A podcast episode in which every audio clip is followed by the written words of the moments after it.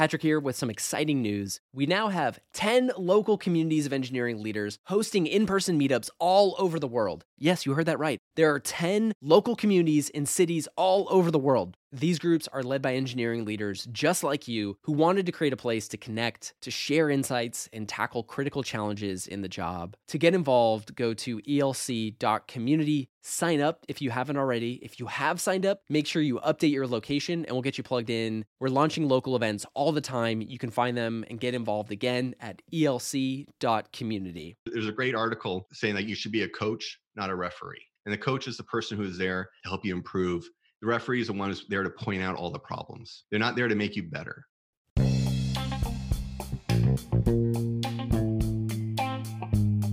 Hello and welcome to the Engineering Leadership Podcast, brought to you by ELC, the engineering leadership community.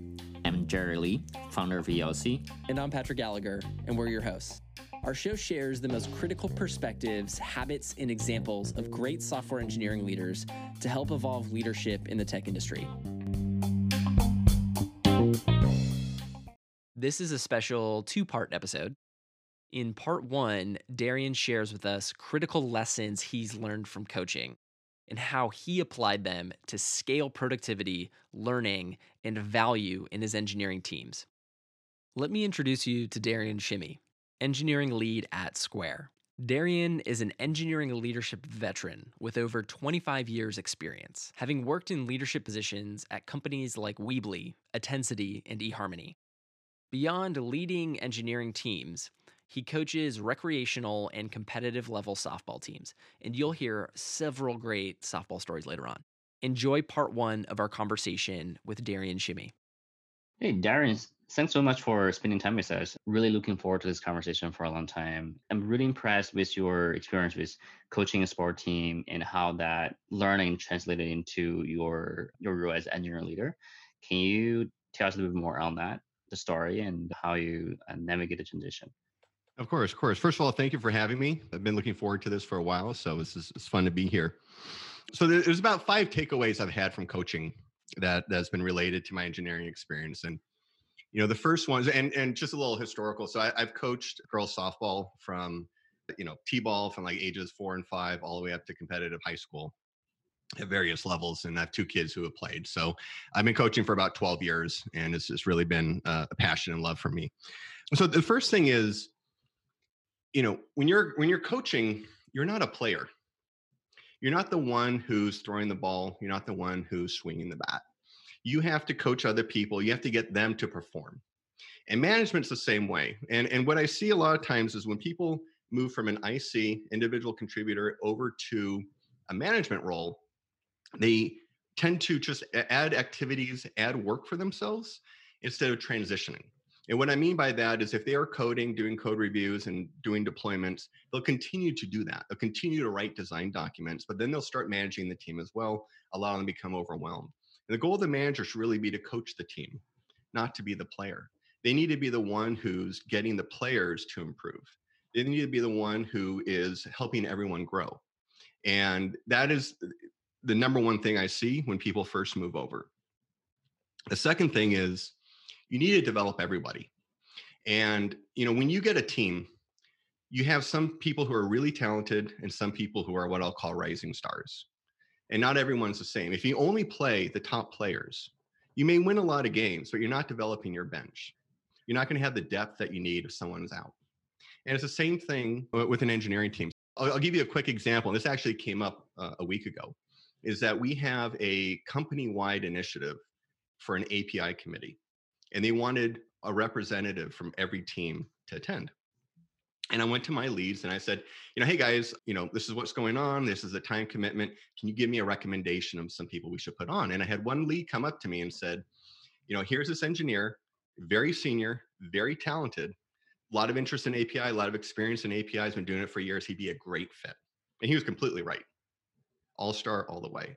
And I had another engineer or another lead come up to me and said, Here's this engineer. He's not a senior. He's trying really hard. He has a lot of passion for it, but he doesn't have the experience. So what do I do? If I send a senior person, he may not get that much better, but he'll be able to provide a lot of value. If I send a junior per- person, he'll grow a lot, but he may not be able to contribute as much. So, and this is a problem I have all the time. And in this case, what I ended up doing was I broke the rules and I sent both. Why send one when you can send two, right? Uh, whereas the lead can now be a, a, big contributor, and then we also get experience coming up. But it's the same thing. When you have anything going on, I always focus on giving any task that comes up. I try and give it to the person who's going to be a big challenge for. Even if having a senior person would knock it out of the park, and give me high confidence, I still want that rising star to be able to contribute to as well. The third thing is there's a position for everybody. So when you get your team, you have specific positions, right? You have your pitcher, you have a shortstop, first base. First base has to have a great glove. They don't have to throw that well. Your third baseman has to have a good arm. So everybody has a different skill set. And it's the same thing with an engineering team. I've had people that were this close to being put on a pit, which is right before termination happens. And what happens was we moved them to a different position. And when we moved them, they excelled. And it wasn't that they were a bad engineer.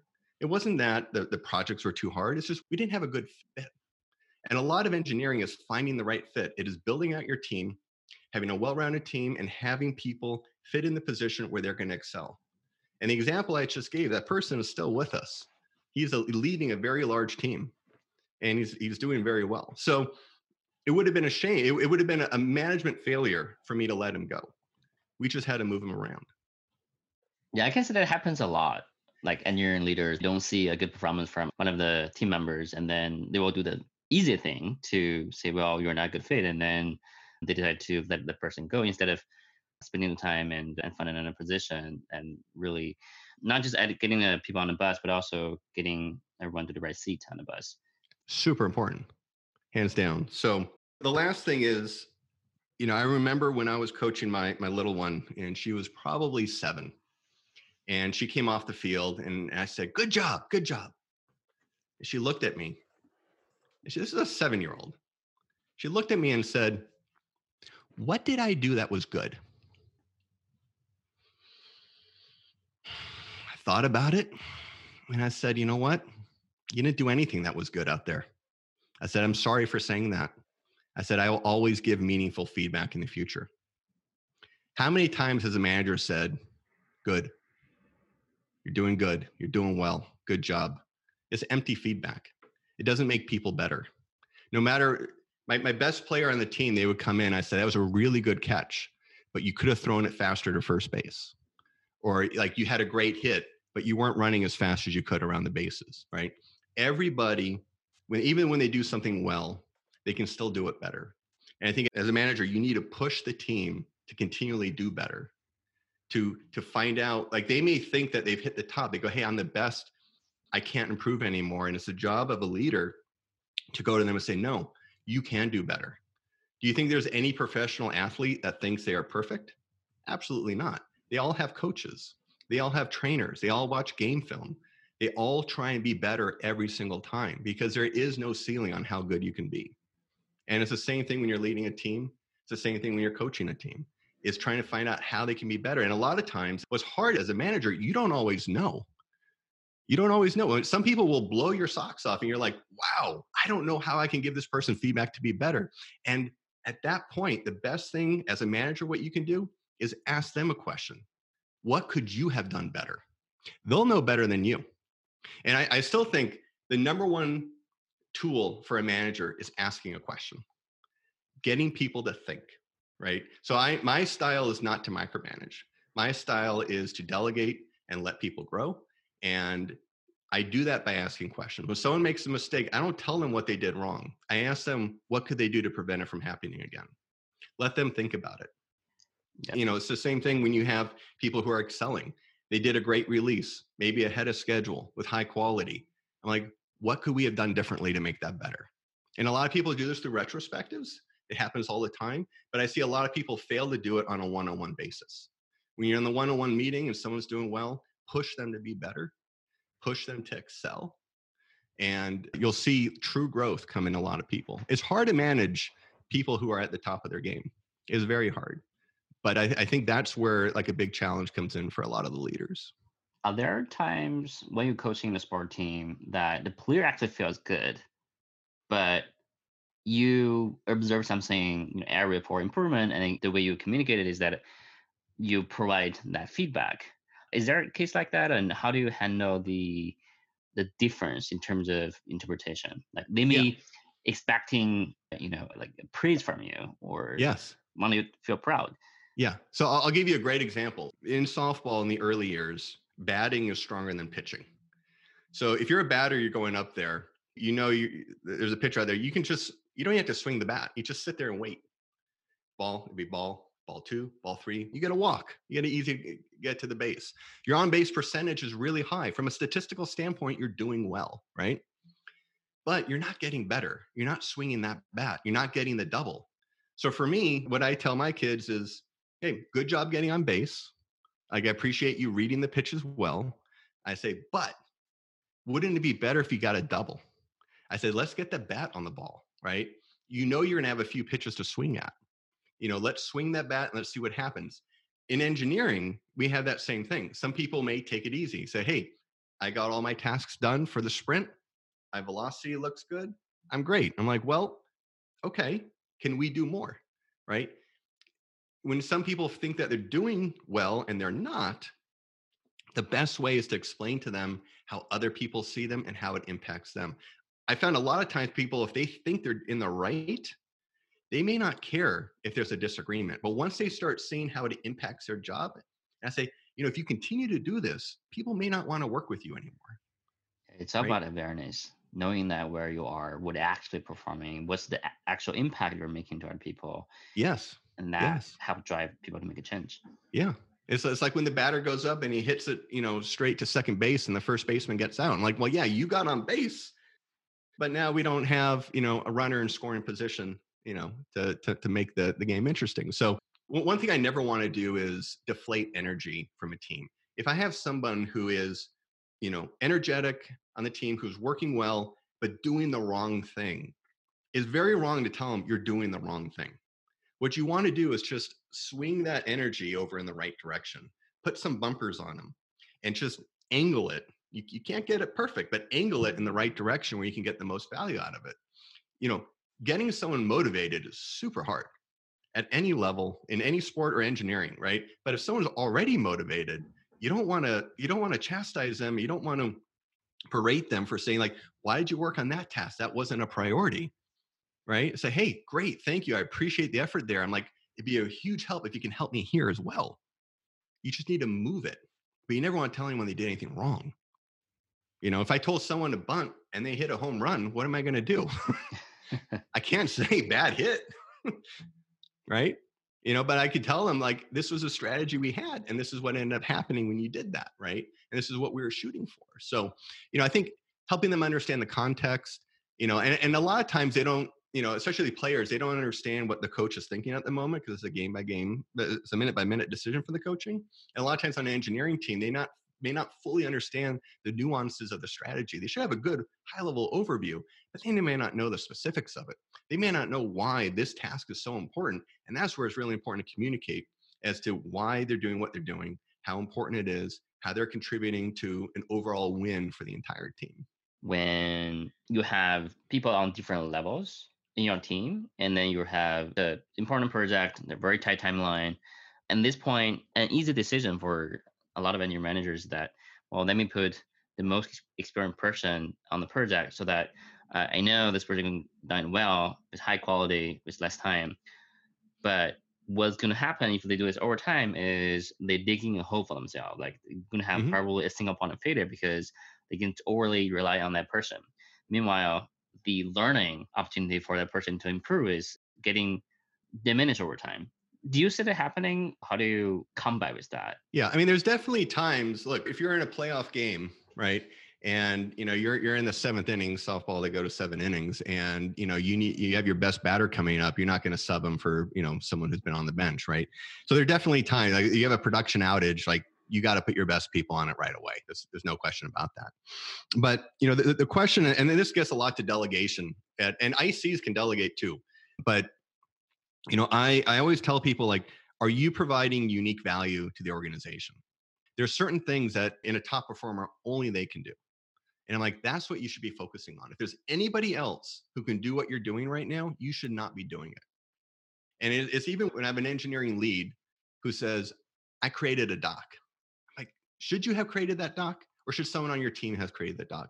Even there's a lot of little nuances, even responding to Slack. Someone comes in or in our Slack room and says, Hey, we're having this problem. If the lead jumps in right away and says, Oh, let me explain what's happening, they took away an opportunity from someone else to grow. And it's a small thing, right? But being able to respond to that requires critical thinking, requires confidence. There's a whole bunch of skills that they develop from doing that. And it's something that they need to hone in over and over again. They may get it wrong, and that's totally okay.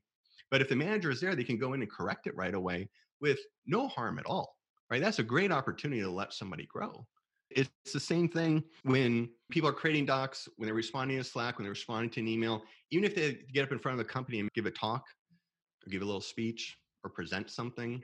Sometimes companies may have announcements that need to be made. These are all good opportunities to let other people take that on. And it's the same thing with senior people. It's, you know, do you have to be working on that bug? Do you have to be fixing? A lot of senior people love the firefighting.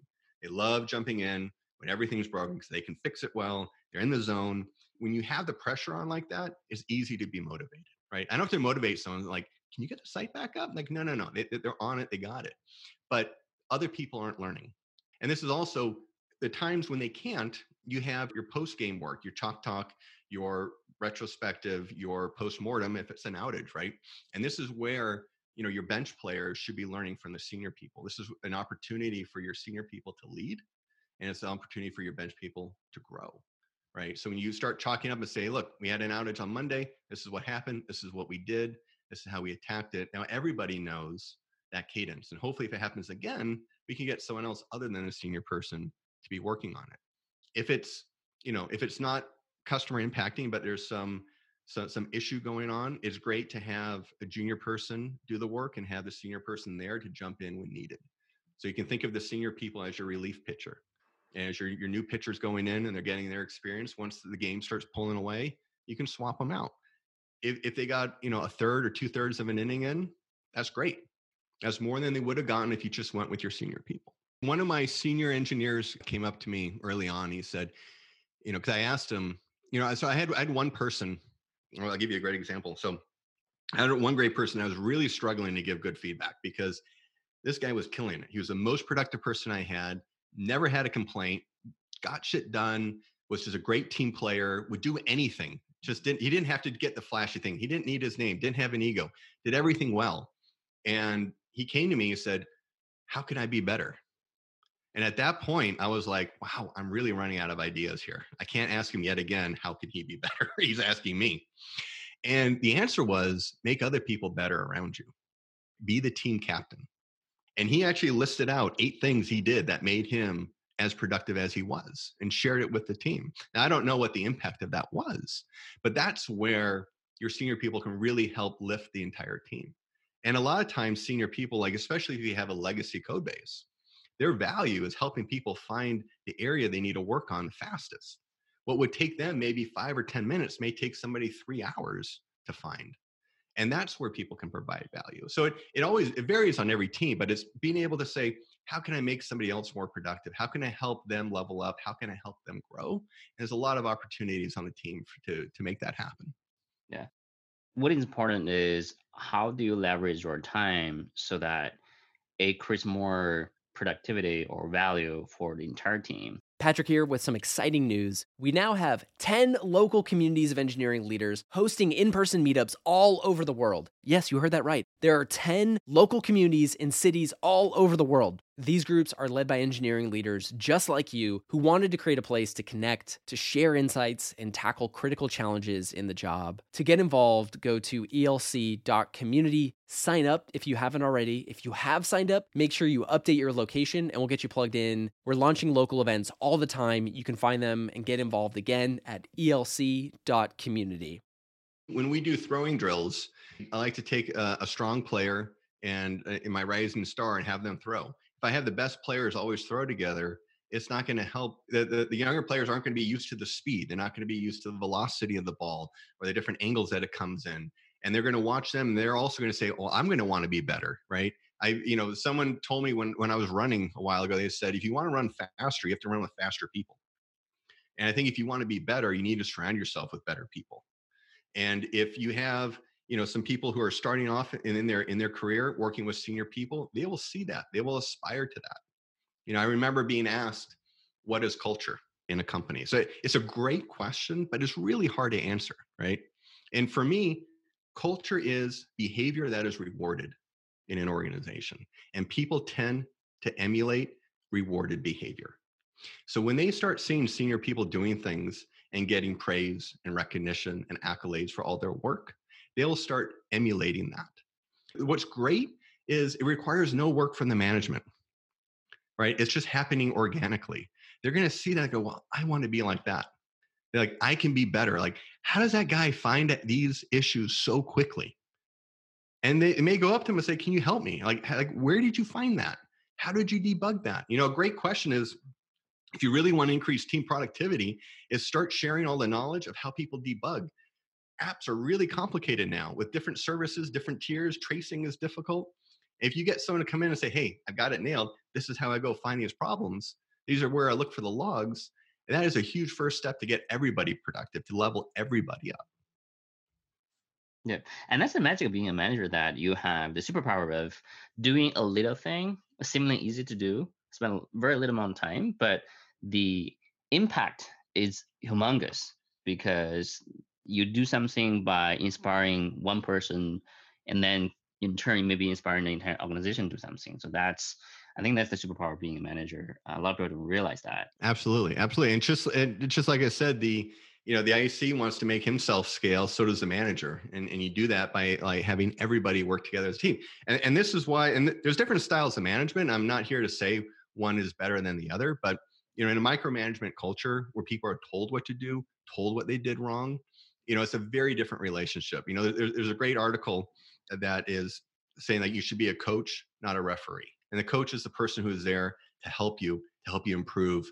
The referee is the one who's there to point out all the problems. They're not there to make you better and it, it's the same thing from a micromanagement when a micromanagement standpoint you're going to tell them like this is how you needed your job without them actually finding the path and there are definitely situations where that is that works and is necessary but what i have found to be more successful is when everyone is empowered to kind of lift everyone up together right? You miss your pitch it's like hey it's okay there's another pitch coming like you got everyone has to kind of build everybody up. Everyone has to be there you know in some sense as a cheer, cheerleader for everyone else to make them all better make them motivated make them feel confident so they can execute well. Yeah. You talk about delegation in the past, and I really like the perspective you have on that. One concern when people are doing delegation is the the risk of failing because delegation means you let other people take on something that are probably less efficient than you do it on your own. So how do you handle that risk? What's your perspective around that? Yeah. So, you know, and I think it's it's a lot of the word failure and I think we need to get the word failure out of it. So when when someone's at bat and they strike out, they didn't get the outcome they wanted, but did they fail? Maybe they learned something for the next batter coming up. Maybe they learned how this pitcher operates or how the teams are moving in, in the outfield. And they may be better to do that. So I like to think of it as learning, right? What did we learn from an outcome that was not what we were looking for? And how can we be better as a group? Now, from a management standpoint, there is risk, right? So you want to be careful of, you know, what tasks get assigned to people, the risk of failure, and what will actually happen. But keep in mind that when people don't succeed, they learn and they grow, and it's a necessary part of it. And a lot of times, it's you know, I, w- I would say like the best way for uh, a first time manager to think about it. The first time manager, that a lot of times they'll get like three to five people on their team, and they can still exhibit a lot of control. And I tell people like, what if you had 50 people? If you had 50 people, your actions are very different, right? You're not going to be able to, you know, review every line of code. You're not going to be there for every deployment. You're not going to be there for every design review, right? You're going to have to get the team to do this. And they're going to make mistakes and they're going to fail and they're going to grow from it. And a lot of times when they make a mistake, they know it. And you need to be there to make sure that they've learned from it and that we have necessary control so it doesn't happen again. But they're the ones who didn't execute, not you right? And you can't be everywhere. So getting people, you know, to care, to execute, to learn is what needs to happen. And I think when when the fear comes out of this this concept of failing is when people really start to grow. You know, I, I tell people, you know, when, when they're when they're playing the game, they have to be relaxed. They have butterflies in their stomach. If they're nervous, they're playing with fear, and that's a burden. It's like having a backpack on when you're running. You can't do it. You have to take that backpack off. You have to be free. You have to be in, like enjoying it. And a lot of times you can just see the stress. Somebody goes up. And this sounds absolutely crazy. But when I have batters come up and I see the terror in their eyes, I tell them to do one thing and it does works wonders. And that the one thing is smile. As you put the biggest smile on your face. And even when people are like exercising and working out, they'll smile and they'll breathe in as quickly as they can. It does something with your endorphins and everything else. It gets you positive, gets you relaxed, gets you ready to go. So when things aren't going well, right, it's not that coming down and being angry. It's like, hey, like didn't go as planned. Like, what did we learn? How can we be better next time? Right? You need to turn into a positive moment, and then the failure isn't so bad. And you understand that you have to have the mindset that it's okay for the task that yes. you dedicate to yes. another person to fail because it creates a great learning opportunity that is not replaceable by a success story. Yes. I was really just curious about how you impact the managers of managers to create that consistency of of good management and good coaching. Yeah. So a lot of it is lead eh, I mean it sounds basic but it's lead by example. So when the managers see success elsewhere, they'll tend to emulate that as well so when you start telling them you know we actually we have this so with, with, the shelter in place that a lot of people are facing right now we have with the thing that we've noticed is a lot of people aren't taking vacation right? A lot of people cancel their summer plans and things like that and as a management we're concerned about burnout. People are concerned about hey if i take time off it's going to look like i'm not helping and contributing right? So what we're trying to do is we're trying to you know highlight when a manager takes time off and I say, hey, I'm taking some time off to be with my family, or I'm taking some time off because I need some mental health time. And we're trying to make, you know, change the culture so where they feel it's okay to take a day off here and there, and they don't have to feel guilty when they do that. And I think from a, from a management standpoint, like how I try and impress my style upon everyone is I don't force it. I say, look, you're the manager. You need to do what you know works for you, right? Because ultimately they have to feel in control to make success. But I tell them like, this is what I would do and generally if it's reasonable it tends to work. Even when i i've coached a lot of other coaches at times and told them you know this is how i help players you know who are casting when they when they swing a bat right? Or this is to help players who are, who are throwing incorrectly. And then a lot of it is very reasonable. Look at it go yeah that seems to work. Doesn't mean they're going to have success with it but you're just giving them additional tools to use. And over time as a manager if you keep leveling up your managers and keep giving them tools and giving them ideas and recipes you know, and, and a playbook for how to do their job, it's going to tend to end up, you know, emulating your style. And that's where, you know, it tends to work. And, and I've had managers that have been promoted from within, which the job is super easy because they're not really coming with much of a style and they're going to pretty, probably emulate what you have. And I've other people have come in who have been very seasoned and very experienced, like, this is how I like to run things. I'm like, great, you need to be successful. I'm like, this is how I would have handled that situation a little differently and help them see that. But in the end, you got to remember that everyone is going to make their own decisions. They're going to need to, you know, work on their gut instincts. You know, so I had a first time manager who came in and he was, he had a team and we had one, one engineer who'd been there for a while who his performance started to go down. And there's two things the manager could have done at this point. He could have went up to him and said, you know, I've noticed your performance isn't very good. You either need to make an improvement or we're going to have to let you go. It would have been completely reasonable, right? I, I, wouldn't have, you know, I may have worded it differently, but I'm like, yeah, okay, I see that. The other side, right, was assuming positive intent, trying to see, hey, is every, you know, uh, is is this person okay? And he went up to him and said, you know, I noticed your work has kind of trailed off recently. He goes, is everything okay? And this person was rather private. He didn't share a lot of his personal life or anything. He came, he finally came out and said, you know what, my cancer is back and I'm on chemo again because I'm having a really hard time uh, focusing like take some time off like don't worry about it we got it you know it's like it's okay you know he never would have said anything i'm convinced to this day if we would have said you need to improve or you're out of here he wouldn't have said anything he would have just tried and maybe failed You know, if you work with people long, and I think this is also a problem in a lot of the tech is that people don't stay very long. They stay for 18 months, right? 12 months, 18 months, most two years sometimes. I've had engineers with me who've been at the company for 12 years. 12 years, right? I mean, I've been in my role for eight years. And a lot of people I work with have been there eh, for that time or longer.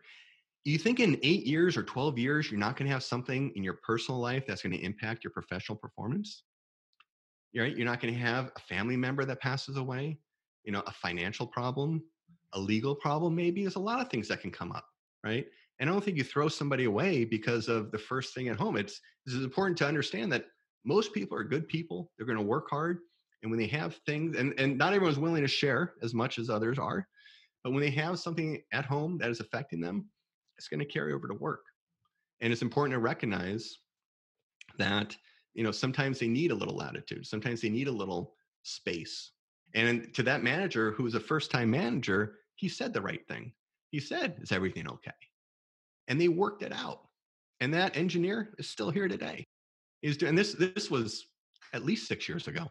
He's doing a great job. So it's one of those things that, you know, I think from uh, from a style standpoint, right? You know, I, I tell stories a lot. So like I'm mentoring a couple people at work, and they, you know, I said like, how can I help you? Right? I want I want to hear from them what they want. And they said they just want to hear the stories because they want to see what the behavior is. They want to see the situational, right? They don't want me to give them a recipe of this is how you do a one-on-one meeting, right? There's a ton of content out there for that. But it's like, hey, when I did a one-on-one and my people keep coming to me and they don't have anything on the agenda, how did you handle that? Those are the stories they want to hear. Or how do you get people to really like speak up and open up? I really admire the the thinking and stories and how that really resonates with people because even you just sharing this this story, I'm going to remember that for a long time about the importance of treating people as human and helping them deal with the things that are going on in their life and just the the connection then that you then have as you're in your relationship, but also then the connection that they have to the organization as somebody or as a source of support for them in hard times. I think that's really powerful. Yeah. And I think like right now, there's a lot of managers out there who have, you know, a lot of people are working from home in our field. Not everybody has, you know, a good, a comfortable setup. Not every, you know, there's a lot of people who may have like a one bedroom apartment that they share with their spouse or partner, and they have a kid at home they don't have a good environment to work. They don't have a place, right? It's stressful for them, right? So I think there's a lot of people who understand that and they're reaching out and say, hey, do the best you can. You know, they they they know that they could have undue family stress right now. And they're talking about it, but they didn't talk about it before the shelter in place, before COVID-19, right? But it's something that people I hope will continue doing the mental health check-in. Like, are you doing okay? How are things? Right? Getting to know them a little bit better.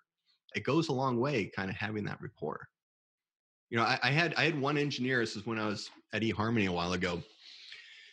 He was a really uh, he had an uh, this is just dating a little bit. He had his iPod with a, a ton of songs. He'd have his headphones on. He would come in in the morning, doesn't say anything, sits down, code away, go out and leave. Really didn't socialize or anything. And I needed to talk to him a few times. Anytime I went up, he would take it off. He'd roll the eyes. He'd like, what? You know, borderline disrespectful. That's okay, right? and I realized, you know, it took me a while, and and he was really into motorcycles. You know, he would joke that he would be able to put his knee down, leaning in, like on the freeway, and I'd be like, oh, "Please wear a helmet," right? So instead of coming up to him in the morning, going, "Hey, you know, how's this task coming?" You know, I went up to him and said, "Did you go riding this weekend? How's your bike? You know, did you get that new part? Did you update this? You know, have you popped any wheelies? I mean, I don't know anything about cycles, but I can at least strike a conversation with him. He opened up right away he was like, oh, he took it off. And it was like, because I cared about him and he saw that. Right. And and it was genuine. I was like, I, I, I would literally look forward to talking about what he did on the weekend. He raced and all this other stuff. He showed me pictures. Like we started talking about that. That became our thing that we went through. And after that, it was so much easier for me to have a conversation with him. And it really helped establish that bond of, you know, caring for people, talking to them, like treating them as a human, right? Not as a machine, as a robot. Here is a recap of the key takeaways. The first one your role as a manager is to coach the team, not to be the player or referee. Referees point out the problems, players execute. Coaches help people improve. Focus on helping the team improve and grow. Find where they can be better. And if you're dealing with a top performer and don't know what feedback to give, ask them, what could you have done better? Or ask them, what could we have done differently to make that better? And if you've already asked that question and you're still stumped, ask them, where can they make other people better? Takeaway number two as a manager, leverage your time to scale the learning, productivity, and value of your team. Here's how you do that don't just develop your top players. You want to build yourself a deeper bench by giving challenging tasks to your more junior team members. Senior people are your quote unquote relief pitchers. If it's critical and the game is pulling away, sub your more senior people in. But you want to make sure that your senior people are focused on things only they can do. And if someone's effort is in the wrong place, don't deflate the energy from your team. Motivating people is hard. Redirect their effort by saying, I appreciate your effort. It'd be a huge help if you can help me out here as well. And then share why it's important and how they're contributing to a win for the overall team. On top of all of that, culture is rewarded behavior. What you recognize your senior people for will get emulated by junior team members. This is the key to coaching good management in your teams at scale. Our third takeaway is all about how to overcome the fear of delegating.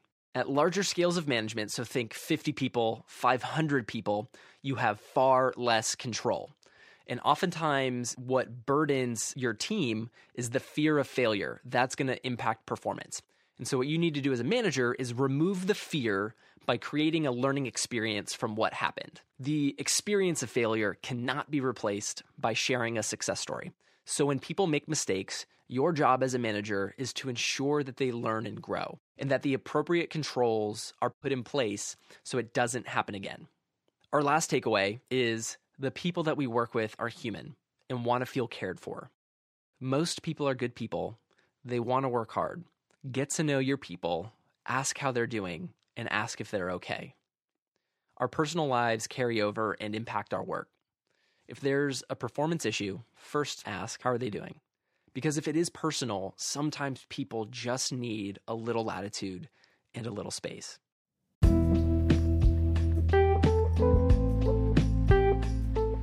We'd like to give a special thanks to Mesmer, the exclusive accessibility partner of the Engineering Leadership Podcast. Mesmer's AI bots automate mobile app accessibility testing to ensure your app is always accessible to everybody. To jumpstart your accessibility and inclusion initiative, visit mesmerhq.com forward slash ELC. You can also follow the link in our show notes.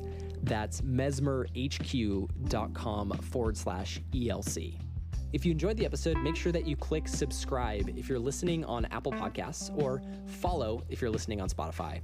And if you love the show, we also have a ton of other ways to stay involved with the engineering leadership community. To stay up to date and learn more about all of our upcoming events, our peer groups, and other programs that are going on, head to sfelc.com. That's sfelc.com. Or you can also follow the link in our show notes. See you next time on the Engineering Leadership Podcast.